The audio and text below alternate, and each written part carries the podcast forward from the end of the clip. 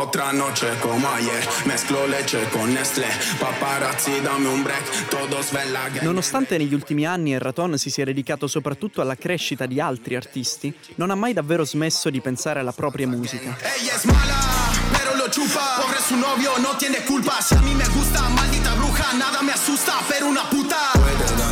Ma vanno considerati anche i suoi ultimi singoli, in particolare Buganda Rock, il primo pubblicato dopo un lungo silenzio artistico a metà del 2017. es el color de mi cuenta. Me voy a matar. Nos ponen a robar un pedazo de pan. Me llamo Manuelito y son los cuentos del.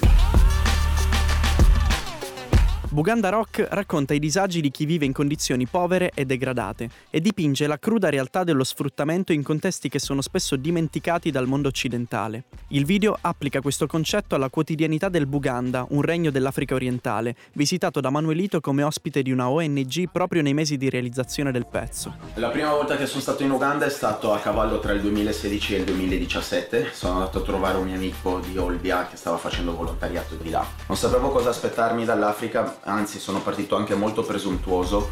Però quello che mi ha lasciato perplesso è che in un continente praticamente dove non c'è nulla, non mancheranno mai i sorrisi.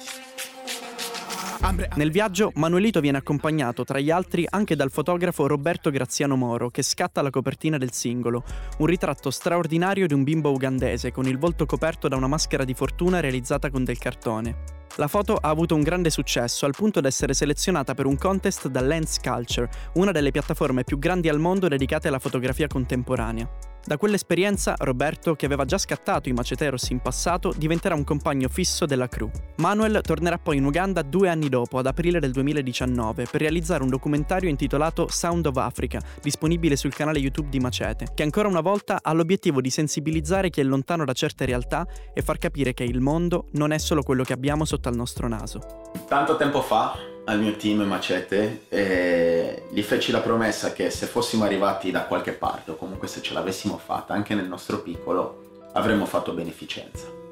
Per dare veramente esempio, perché secondo me non bisogna dare esempio con la musica, io con la musica faccio le peggior cose perché per me molto spesso è una valvola di sfogo, ok? Però contano le azioni che fanno i musicisti, contano le azioni che fa questo team, quindi il mio sogno è aprire una scuola macete prima o poi in Africa dove adotteremo tanti bambini. ¡Machete! ¡Machete!